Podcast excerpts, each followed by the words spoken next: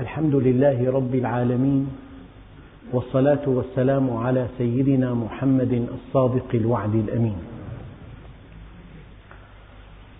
اللهم لا علم لنا إلا ما علمتنا إنك أنت العليم الحكيم. اللهم علمنا ما ينفعنا وانفعنا بما علمتنا وزدنا علما. وأرنا الحق حقا وارزقنا اتباعه. وأرنا الباطل باطلا وارزقنا اجتنابه. واجعلنا ممن يستمعون القول فيتبعون أحسنه. وأدخلنا برحمتك في عبادك الصالحين. أيها الإخوة المؤمنون مع الدرس السادس والستين من دروس سورة البقرة ومع الآية التسعين بعد المئة. وهي قوله تعالى وقاتلوا في سبيل الله الذين يقاتلونكم ولا تعتدوا إن الله لا يحب المعتدين. ورد في بعض الروايات أن هذه الآيات هي أول ما نزل في القتال. أول الآيات التي نزلت في قتال الكفار والمشركين هي هذه الآيات. ولكن ماذا نزل قبلها؟ نزل قبلها قوله تعالى أذن للذين يقاتلون بأنهم ظلموا وأن الله على نصرهم لقدير. الذين أخرجوا من ديارهم بغير حق إلا أن يقولوا ربنا الله ولولا دفع الله الناس بعضهم ببعض لهدمت صوامع وبيع وصلوات ومساجد يذكر فيها اسم الله كثيرا. ولينصرن الله من ينصره إن الله لقوي عزيز.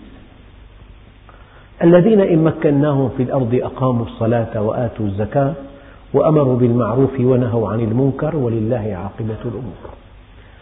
هذه الآيات وقاتلوا في سبيل الله الذين يقاتلونكم ولا تعتدوا إن الله لا يحب المعتدين. هي أول آيات نزلت في القتال. وكان قد سبقها إشارة من الله عز وجل إلى أن هؤلاء الذين آمنوا قد ظلموا حينما قوتلوا وأخرجوا من ديارهم ونكل بهم بغير حق. وكان قد نزل قبل هاتين الآيتين ألم تر إلى الذين قيل لهم كفوا أيديكم وأقيموا الصلاة وآتوا الزكاة. إذا آيات القتال تدرجت. أول إشارة إلى القتال كفوا أيديكم لا تقاتلوا. الإشارة الثانية أنتم مظلومون. الإشارة الثالثة وقاتلوا في سبيل الله الذين يقاتلونكم. أيها الإخوة الكرام قد يسأل سائل لماذا نهي المؤمنون عن القتال وهم في مكة المكرمة؟ الجواب طبيعة الحياة في مكة أساسها عدم قبول الضيم أساسها الثأر. أساسها الهجوم. فهؤلاء المؤمنون الذين آمنوا برسول الله صلى الله عليه وسلم هؤلاء يعدهم الله عز وجل ليكونوا قادة في المستقبل. لقد نقلوا من رعي الغنم إلى قيادة الأمم. هؤلاء الذين عاشوا في مكة قبل نزول الإسلام عاشوا حياة أساسها الانفعال الشديد. أساسها الاضطراب أساسها الأخذ بالثأر. فلا بد من أن يربى أصحاب رسول الله صلى الله عليه وسلم على الطاعة. ألم تر إلى الذين قيل لهم كفوا أيديكم وأقيموا الصلاة وآتوا الزكاة. يعني أنتم مكلفون أن تصلوا وأن تصوموا وألا تفعلوا شيئا. وقد تحمل أصحاب رسول الله صلى الله عليه وسلم الضيم والقهر والتطاول والشتم والإيذاء المادي والتعذيب والأمر الإلهي كفوا أيديكم. فالحكمة الأولى من أن الله أمر طبعا أخواننا الكرام البحث تاريخي فقط. يعني من أمانة البحث أن أوضح لكم تفاصيل هذه الآيات. فالصحابة الكرام يربيهم الله عز وجل ليكونوا قادة للأمم. ليحملوا رسالة. ولا بد لهذه القيادة وحمل الرسالة من نظام من طاعة. فلا بد من أن يطيعوا مع أنهم تحملوا فوق ما يطيقون. كان أحدهم بإمكانه أن يكيل الصاع صاعين لخصمه ولكن الأمر من الله عز وجل أن كفوا أيديكم. هناك حكمة أخرى من أن الله عز وجل منع المؤمنين وهم في مكة من القتال. السبب هو أن بقية خلق كان عند العرب قبل الإسلام. حينما يأتي رجل في الجاهلية ويسلم يقول له عليه الصلاة والسلام أسلفت على أسلمت على ما أسلفت من خير. وكان عليه الصلاة والسلام يقول خياركم في الجاهلية خياركم في الإسلام. فلما قاطع كفار قريش بني هاشم ليضيق الخناق على النبي بقية المروءة حتى في مجتمع الجاهلية دعاهم إلى تمزيق الصحيفة. إذا كان هناك بقية من الناس لا يحتملون الظلم. فمن أجل أن تسلك الرسالة طريقها إلى الانتشار والتوسع فكان من الحكمة والمسلمون في مكة ألا يقاتلوا. جاءهم أمر بعدم القتال. أولا كي يدربوا على الطاعة وتحمل الشدائد والمكاره والقهر والضغط والضيم والأمر بعدم القتال. ثم إن الحياة الجاهلية فيها بقية من خير برزت في مكة المكرمة حينما مزقت الصحيفة وتعامل كفار قريش مع المؤمنين بدافع من بقية الخلق الذي أشار إليه النبي عليه الصلاة والسلام حينما قال إنما بعثت معلما إنما بعثت لأتمم مكارم الأخلاق. الشيء الثالث وهو الأهم هو أن المؤمنين في مكة أفراد في بيوت وأن الذين يعذبونهم وينكلون بهم هم أهلهم. فلو أمر المؤمنون في مكة بالقتال لنشبت حرب في كل بيت لتمزقت الأسرة وهذه حكمة بالغة. ليس هناك كيان للمسلمين. ليس لهم أرض. ليس لهم كيان. أفراد في أسر مشركة. فلو أمر المؤمنون في مكة بالقتال لكان يعني هذا أن تنشب معركة في كل بيت. ولا أصبحت الحياة في مكة لا تطاق. حرب أهلية والإسلام جاء للسلام جاء لترسيخ معاني الود معاني الخلق. فلأن المسلمين ليسوا على أرض تجمعهم. وليس لهم كيان يقودهم. هم فرادى متفرقون في بيوتات مشركة. فلو أمروا بالقتال لكان معنى هذا أن تنشب معركة في كل بيت. وهذا يتناقض مع الدعوة الإسلامية. الدعوة التي هي من عند الله والتي تسعى إلى إقرار السلام في المجتمع. هذه بعض الحكم التي يمكن أن تستنبط. الحكمة الرابعة هم كانوا قلة في مكة المكرمة. يعني المسلمون قلة وحينما يؤمر بالقتال هذا أمر بالانتحار صار. لا بد من أن يأخذوا بالأسباب. لا بد من أن يكون هناك أمل بالنصر. أما أشخاص ضعفاء شباب متفرقون في بيوتات مشركة يؤمرون بقتال أهلهم وآبائهم. هذا شيء مستحيل. أولا هم قلة ليس لهم أرض ليس لهم قيادة تجمعهم. ثانيا آه، ظهرت نخوة في الجاهلية يعني أعادت لهم بعض حاجاتهم. رابعا هو وهو أن الحياة في الجاهلية فيها عنف فيها عدم نظام فيها اضطراب. فلو, فلو ترك الأمر على غاربه لنشبت معارك لا تنتهي. إذا الحكمة من أن الله أمر المؤمنين أن يكفوا أيديهم وأن يصلوا وأن يصوموا وأن يؤدوا الزكاة كانت حكمة رائعة وقتها. فلما هاجر المؤمنون إلى المدينة وأصبح لهم أرض تجمعوا عليها أصبح لهم كيان أصبحت لهم قيادة حكيمة عن طريق رسول الله صلى الله عليه وسلم. الآن سبقت هذه الآيات إشارة إلى أن هؤلاء المؤمنين أذن لهم أذن للذين يقاتلون بأنهم ظلموا وإن الله على نصرهم لقدير. لكن الحكمة تقتضي ذلك. الذين أخرجوا من ديارهم بغير حق إلا أن يقولوا ربنا الله. ولولا دفع الله الناس بعضهم ببعض لهدمت صوامع وبيع وصلوات ومساجد يذكر فيها اسم الله كثيرا ولينصرن الله من ينصره. إن الله لقوي عزيز. الذين إن مكناهم في الأرض أقاموا الصلاة وآتوا الزكاة وأمروا بالمعروف ونهوا عن المنكر ولله عاقبة الأمور. يعني الله عز وجل حينما ينصر المؤمنين من أجل ماذا؟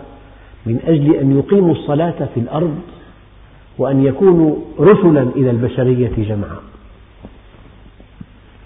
أيها الإخوة الآية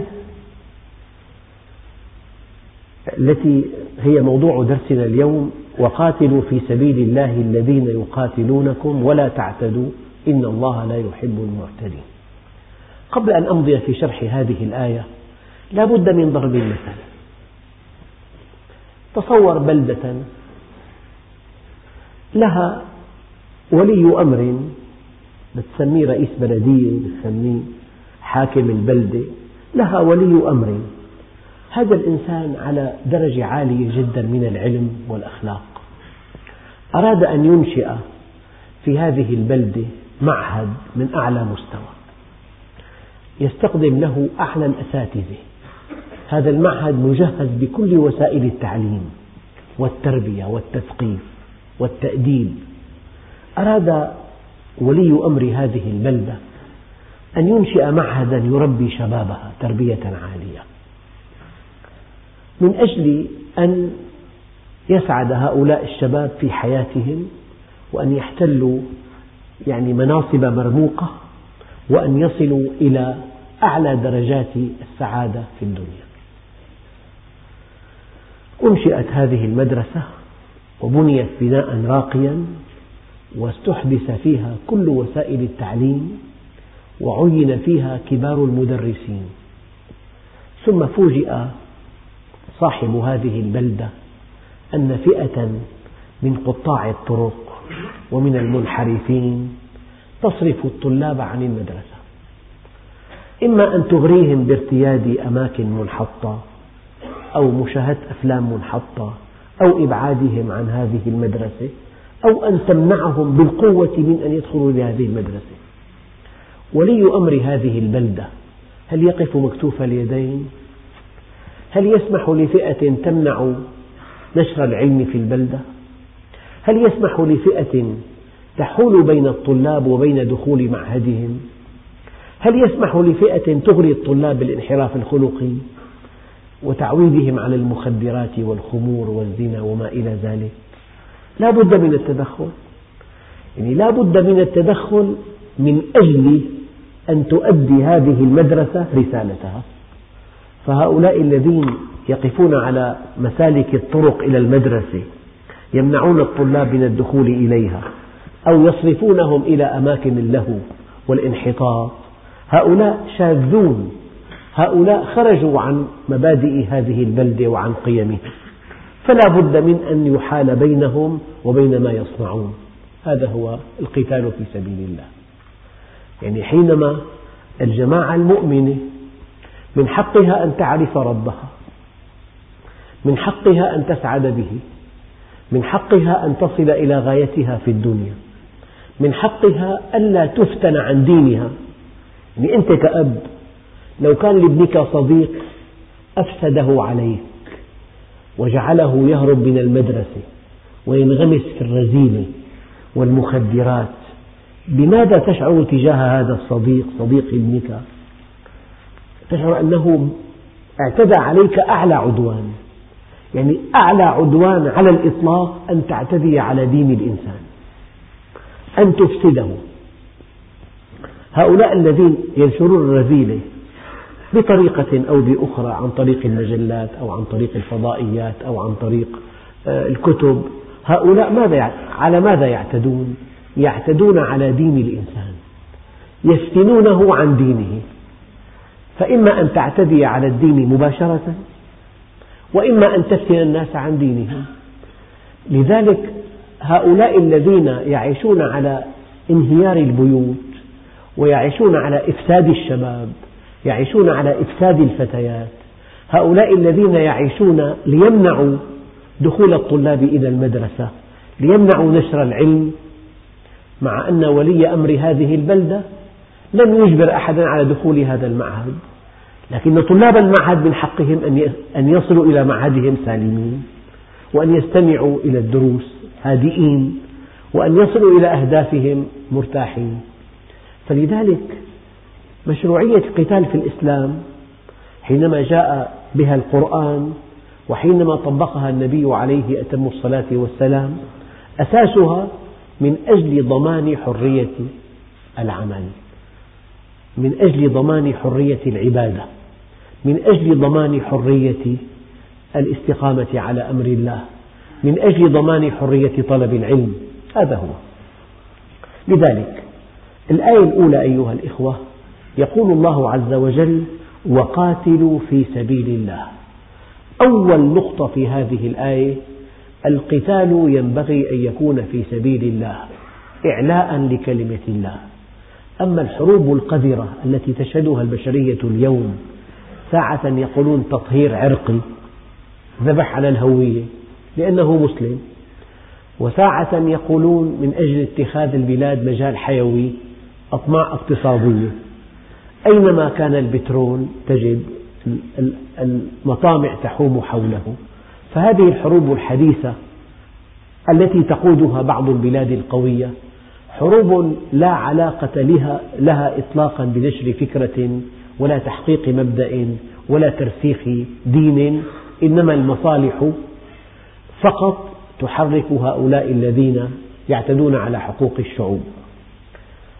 الآية, الآية دقيقة جدا. أول شيء وقاتلوا في سبيل الله. القتال المشروع في الإسلام من أجل أن تكون كلمة الله هي العليا. ومن أجل ألا تكون فتنة. ومن أجل أن يكون الدين لله. يعني أنت ما تسمح لأبنك يرتاد بيت إلى جوارك تمارس به كل أنواع الرذيلة. يعتدون على طهر الأطفال وعلى عفتهم وعلى أخلاقهم وعلى انضباطهم بإغراءات لا بد من أن تقف بين هؤلاء وبين ما يفعلون. هذا هو الأصل. وقاتلوا في سبيل الله. الهدف أن يكون الدين مهيمنا. والهدف أن يكون الدين لله.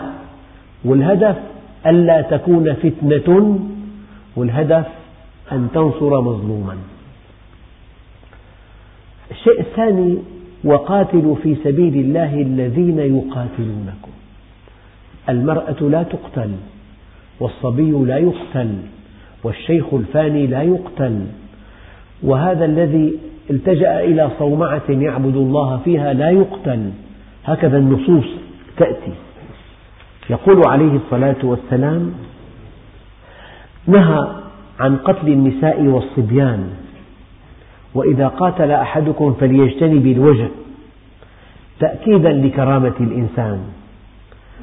وأعف الناس قتلة أهل الإيمان يعني عندهم أخلاق حتى في حربهم أخلاقيون. نعم. وقد نهى النبي عليه الصلاة والسلام عن قتل الصبر أي أن تدعه بلا طعام حتى يموت. نعم.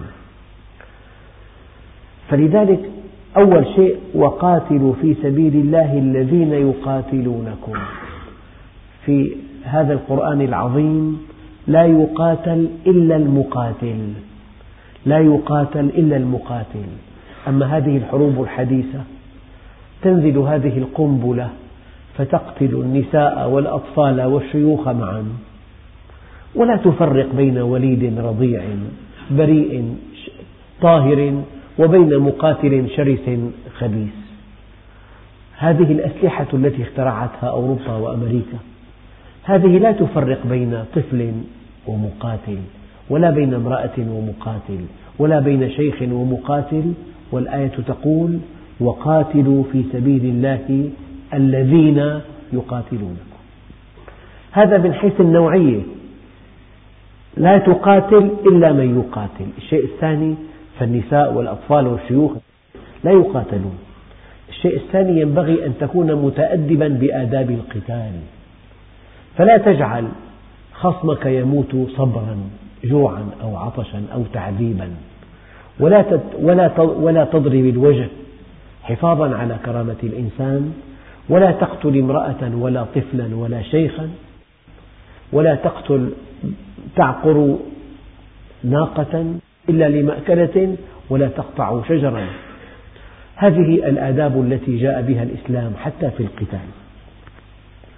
وقاتلوا في سبيل الله الذين يقاتلونكم ولا تعتدوا. إن الله لا يحب المعتدين. لمجرد أن تعتدي على إنسان فالله عز وجل لا ينصرك ولا يأخذ بيدك بل يهدمك. ولا تعتدوا إن الله لا يحب المعتدين. لأن هذا الإنسان الذي تقاتله هو إنسان شرد عن الله ينبغي أن تريه عدلا وإنصافا وقوة وبأسا من دون أن تظلمه. ثم يقول الله عز وجل واقتلوهم حيث ثقفتموهم وأخرجوهم من حيث أخرجوكم والفتنة أشد من القتل. يعني الإنسان حينما يقتل مظلوما يدخل الجنة. أما حينما يفتن عن دينه يدخل النار. فلا شك أن الفتنة أشد بكثير من القتل. يعني كان هذا الجاهلي يأتي بابنته الصغيرة التي هي كالقمر يأخذها إلى خارج المدينة ويحفر لها حفرة يضعها في الحفرة ويهيل عليها التراب. تقول له يا أبتي يا أبتي تتوسل إليه إلى أن تموت. قلب كالصخر. مع أن هذا العمل وحشي. مع أن هذا العمل ينفر منه كل طبع سليم.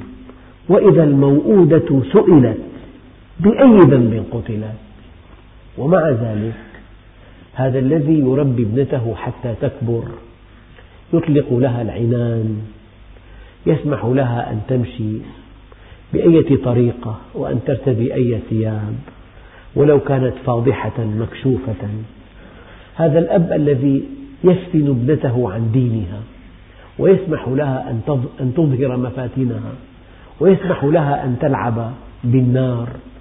هذه هذا الأب جرمه عند الله أشد ممن, ممن لو قتلها. هذا الأب جرمه عند الله أشد من قتل ابنته صغيرة لأنها إن قتلت صغيرة دخلت الجنة.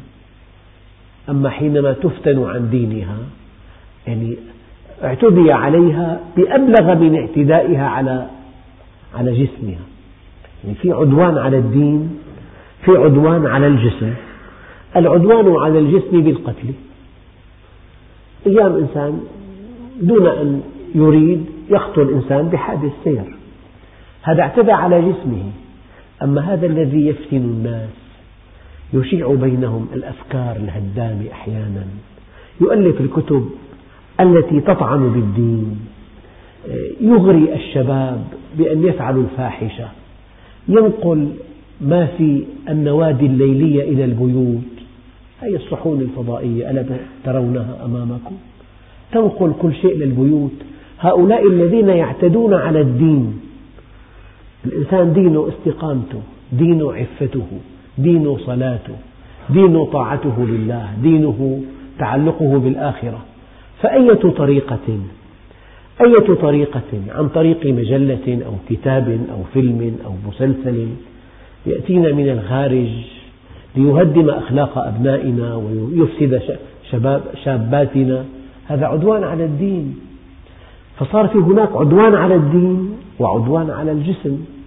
يقول الله عز وجل والفتنة أشد من القتل ولا تقاتلوهم عند المسجد الحرام حتى يقاتلوكم فيه.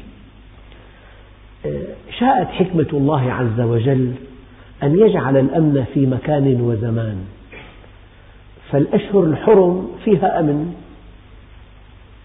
السبب الآن تدور معركة بين وإن طائفتان من المؤمنين اقتتلوا. قد تستمر المعركة من سنوات. لو طبق الفريقان هذه الآية في أشهر الحرم ما في قتال فحينما يهدأ الناس ويرتاحون من القتال ويتذوقوا طعم السلم يحافظون عليه فكأن الله جعل هذه الأشهر الحرم ضمانا لعدم استمرار القتال لأن الله هو الذي خلق هذه الأنفس. هو الخبير بطبيعتها. ترون قد تستمر المعركة من سنوات وقد يذهب ضحيتها مليون إنسان بسبب أنهم تابعوا القتال في الأشهر الحرم. حينما يلتزم الناس جميعا بهذا المبدأ في الشهر الحرام ما في قتال. يرتاح الناس ذاقوا طعم السلم فمالوا إلى إلى حل المشكلة من دون أن تتفاقم. وجعل الله مكانا آمنا هو بيت الله الحرام. قال واقتلوهم حيث ثقفتموهم وأخرجوهم من حيث أخرجوكم والفتنة أشد من القتل ولا تقاتلوهم عند المسجد الحرام. هذا مكان آمن حتى يقاتلوكم فيه. إذا هم بدأوا القتال في هذا المكان الطاهر المقدس أنتم تابعوا القتال. ولا تبدأوهم أنتم حتى هم يبدأوا. ولا تقاتلوهم عند المسجد الحرام حتى يقاتلوكم فيه. فإن قاتلوكم فاقتلوهم. كذلك جزاء الكافرين. يعني إذا بدأوا القتال في بيت الله الحرام أو في الشهر الحرام فقاتلوهم. فإن انتهوا فإن الله غفور رحيم.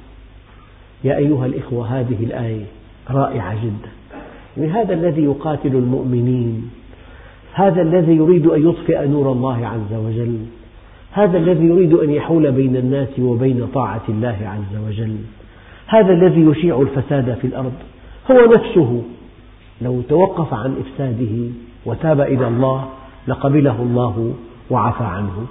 إن الله رب الجميع. كأن الله لوح لهؤلاء المقاتلين المشركين الكفار الحاقدين المجرمين لوح لهم بالعفو. فإن انتهوا فإن الله غفور رحيم. لذلك الله عز وجل لا يبغض الكفار ولكنه يبغض أعمالهم. لا يغضب منهم ولكن يغضب عليهم. هذه نقطة دقيقة جدا.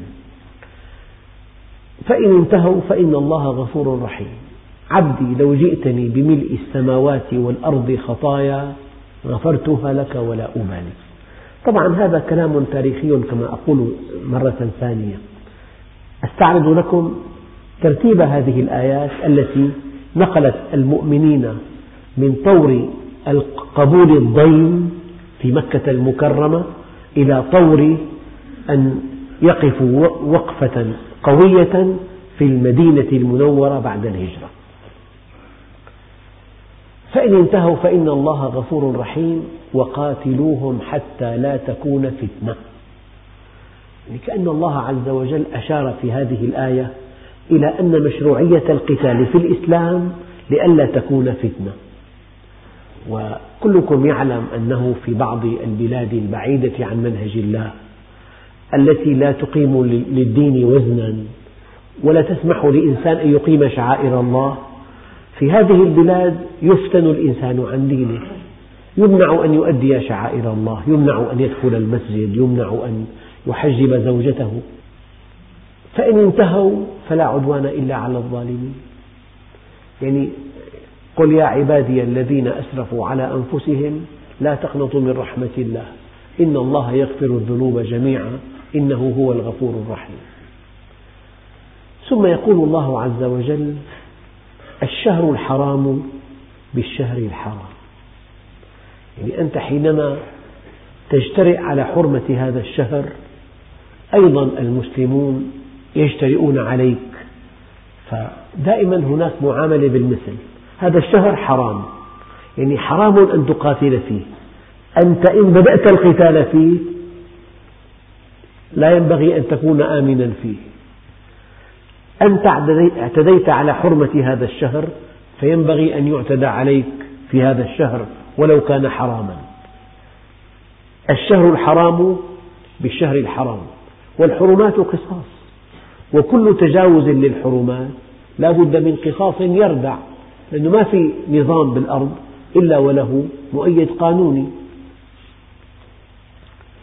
فمن اعتدى عليكم فاعتدوا عليه بمثل ما اعتدى عليكم. يعني الذين إذا أصابهم البغي هم ينتصرون وجزاء سيئة سيئة مثلها فمن عفا وأصلح فأجره على الله. أخواننا الكرام نحن مع أعدائنا الشرسين الذين شردوا الشعوب واقتلعوا الإنسان من جذوره هؤلاء ينبغي أن يؤدبوا. لذلك يقول الله عز وجل فمن اعتدى عليكم فاعتدوا عليه بمثل ما اعتدى عليكم. كلكم يرى ويسمع. يعني أعداؤنا يخرقون كل الأنظمة الدولية ولا يطبقون أي قرار على الإطلاق ومع ذلك لا أحد يحاسبهم. بينما نحن أي خطأ من بلد يعني يعتدى عليه اعتداء إلى أن يجوع أهله ويموتون من الجوع. يعني الآن في إحصاءات دقيقة أنه خمسمائة ألف طفل يموتون كل عام جوعا ومرضا في بعض البلاد التي خضعت لمقاطعة اقتصادية. فمن اعتدى عليكم فاعتدوا عليه بمثل ما اعتدى عليكم واتقوا الله واعلموا أن الله مع المتقين. لأن الله عز وجل قال وأعدوا لهم ما استطعتم من قوة. هذا أمر إلهي. يعني يجب أن تعد لعدوك أعلى درجات القوة. ما استطعتم لاستنفاذ كل وسائل القوة. شيء ثاني أية قوة هذه؟ كلمة عامة. هذه جاءت أولا عامة وجاءت نكرة. جاءت عامة كي تغطي كل أنواع القوة التي تأتي على خواطرنا. وجاءت آه، مضافة إلى بعضها وأعدوا لهم ما استطعتم من قوة ومن رباط الخيل. يعني في عهد النبي الإعداد يشمل رباط الخيل. في عهود لاحقة يشمل المنجنيق وصنع السفن الحربية. في عهود بعدها يشمل المدرعات والطائرات. والآن كما ترون يبدأ القصف ويستمر القصف إلى أن تدمر البنية التحتية للبلد كليا. دون أن ينزل جندي واحد عن طريق الطيران وعن طريق إحكام الأهداف. لذلك وأعدوا لهم ما استطعتم من قوة. القوة تعني أن تستخدم كل وسائلها بأدق تفاصيلها. ومن رباط الخيل من أجل ماذا؟ ترهبون به عدو الله وعدوكم. أحد أكبر أدوار القوة أنك لا تستخدمها لكنها تفعل فعلها. الذي يملك سلاحا قويا مرهوب الجانب. الذي يملك سلاحا قويا مرهوب الجانب. والدليل ترهبون به عدو الله وعدوكم. وينبغي أن يكون عدوكم عدوا لله. ينبغي أن يكون عدوكم عدوكم عدوا لله عز وجل. فمن اعتدى عليكم فاعتدوا عليه بمثل ما اعتدى عليكم واتقوا الله واعلموا أن الله مع المتقين. هذه معية خاصة. الآية التي ذكرتها قبل قليل وأعدوا لهم ما استطعتم من قوة ومن رباط الخيل ترهبون به عدو الله وعدوكم. هذه آية الإعداد. لكن النصر يحتاج إلى شيئين إلى إعداد وإلى إيمان. والإيمان والإعداد كلاهما شرط لازم غير كاف. فمن آمن ولم يعد لعدوه أعلى درجات القوة لا يستحق النصر. ومن أعد لعدوه أعلى درجات القوة ولم يؤمن لا يستحق النصر. فلا بد من الإيمان والإعداد. إلا أن الذي يسلج القلوب أن الله عز وجل ما كلفنا أن نعد القوة المكافئة ولكن كلفنا أن نعد القوة المتاحة. فنحن إن أردنا أن يرفعنا الله عز وجل وأن ينصرنا على شزاز الآفاق هؤلاء المفسدون في الأرض ينبغي أن نعد لهم ما استطعنا من قوة وينبغي أن نعد إيمانا قويا في مستوى إعدادنا. فإذا جمعنا الإيمان والإعداد استحقينا النصر. فمرة دعوت في خطبة إذاعية وقلت اللهم انصرنا على أنفسنا حتى نستحق أن تنصرنا على أعدائنا. بشارة لكم يعني. إنا لننصر رسلنا والذين آمنوا في الحياة الدنيا. يعني مستحيل المؤمن إلا وينتصر. وإن جندنا لهم الغالبون ولكن ينبغي ألا نقصر. لا في الإعداد ولا في الإيمان. إن قصرنا في الإعداد خسرنا المعركة بسبب ضعف إيماننا. وإن قصرنا في الإعداد خسرنا المعركة بسبب تقصيرنا في الإعداد. الإيمان والإعداد كلاهما شرط لازم غير كافٍ والحقيقة أن المعركة بين حقين لا تكون لأن الحق لا يتعدد. وأن المعركة بين حق وباطل لا تطول لأن الله مع الحق. أما إن كانت بين باطلين فقد تطول أيها الإخوة. وقاتلوا في سبيل الله الذين يقاتلونكم ولا تعتدوا إن الله لا يحب المعتدين. واقتلوهم حيث ثقفتموهم وأخرجوهم من حيث أخرجوكم والفتنة أشد من القتل. ولا تقاتلوهم عند المسجد الحرام حتى يقاتلوكم فيه. فإن قاتلوكم فاقتلوهم كذلك جزاء الكافرين. فإن انتهوا فإن الله غفور رحيم. وقاتلوهم حتى لا تكون فتنة ويكون الدين لله. فإن انتهوا فلا عدوان إلا على الظالمين. الشهر الحرام بالشهر الحرام. والحرمات قصاص. فمن اعتدى عليكم فاعتدوا عليه بمثل ما اعتدى عليكم. واتقوا الله واعلموا أن الله مع المتقين. هذه المعية الخاصة. معهم بالنصر والتأييد والحفظ والتوفيق. وأنفقوا في سبيل الله. ما علاقة هذه الآية بالقتال؟ القتال يحتاج إلى رجال ويحتاج إلى أموال. فلا بد من أن تبذلوا مهجكم وأموالكم معا. يعني الأمة التي تريد أن تنتصر على شزاز الآفاق هي الآن معركة معركة مصير معركة نكون أو لا نكون. فلا بد من أن نعد الإيمان بشزاز الآفاق ولا بد من أن نعد لهم القوة التي يفهمونها هم. ولكن رحمة الله بنا أنه كلفنا أن نعد القوة المتاحة وعلى الله الباقي وليست القوة المكافئة. قد لا نستطيع إعداد القوة المكافئة ولكن بالإمكان أن نعد القوة المتاحة وأن نقوي إيماننا بالله عز وجل كي نستحق أن تنطبق علينا الآية الكريمة وإن جندنا لهم الغالبون. ولينصرن الله من ينصره. إن الله قوي عزيز. وعد الله الذين آمنوا منكم وعملوا الصالحات ليستخلفنهم في الأرض كما استخلف الذين من قبلهم. وليمكنن لهم دينهم الذي ارتضى لهم. وليبدلنهم من بعد خوفهم أمنا يعبدونني. أما حينما تنطبق على المسلمين الآية الثانية فخلف من بعدهم خلف أضاعوا الصلاة واتبعوا الشهوات فسوف يلقون غيا وقد لقي بعض المسلمين هذا الغي الذي توعدهم الله به. ورد عن رسول الله صلى الله عليه وسلم أنه قال يوشك أن تداعى عليكم أمم كما تداعى الأكلة إلى قصعتها قالوا يا رسول الله أمن قلة نحن يومئذ؟ قال لا. أنتم كثير. مليار ومئتين مليون. ولكنكم غثاء كغثاء السيل. ينزع الله من قلوب أعدائكم المهابة لكم. يصيبكم الوهن. قيل وما الوهن؟ يا رسول الله قال حب الدنيا وكراهية الموت.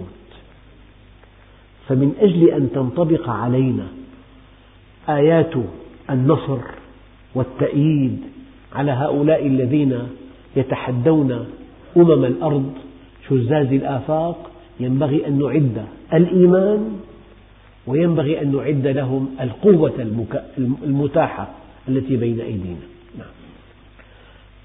والقتال يحتاج إلى رجال وإلى أموال وأنفقوا في سبيل الله ولا تلقوا بأيديكم إلى التهلكة يعني إن لم تنفقوا إن لم تحصنوا بلادكم. الآن في تحصينات كثيرة. يجب أن تحصنها باستثمار الثروات الطبيعية. يجب أن تحصنها بالصناعة الوطنية.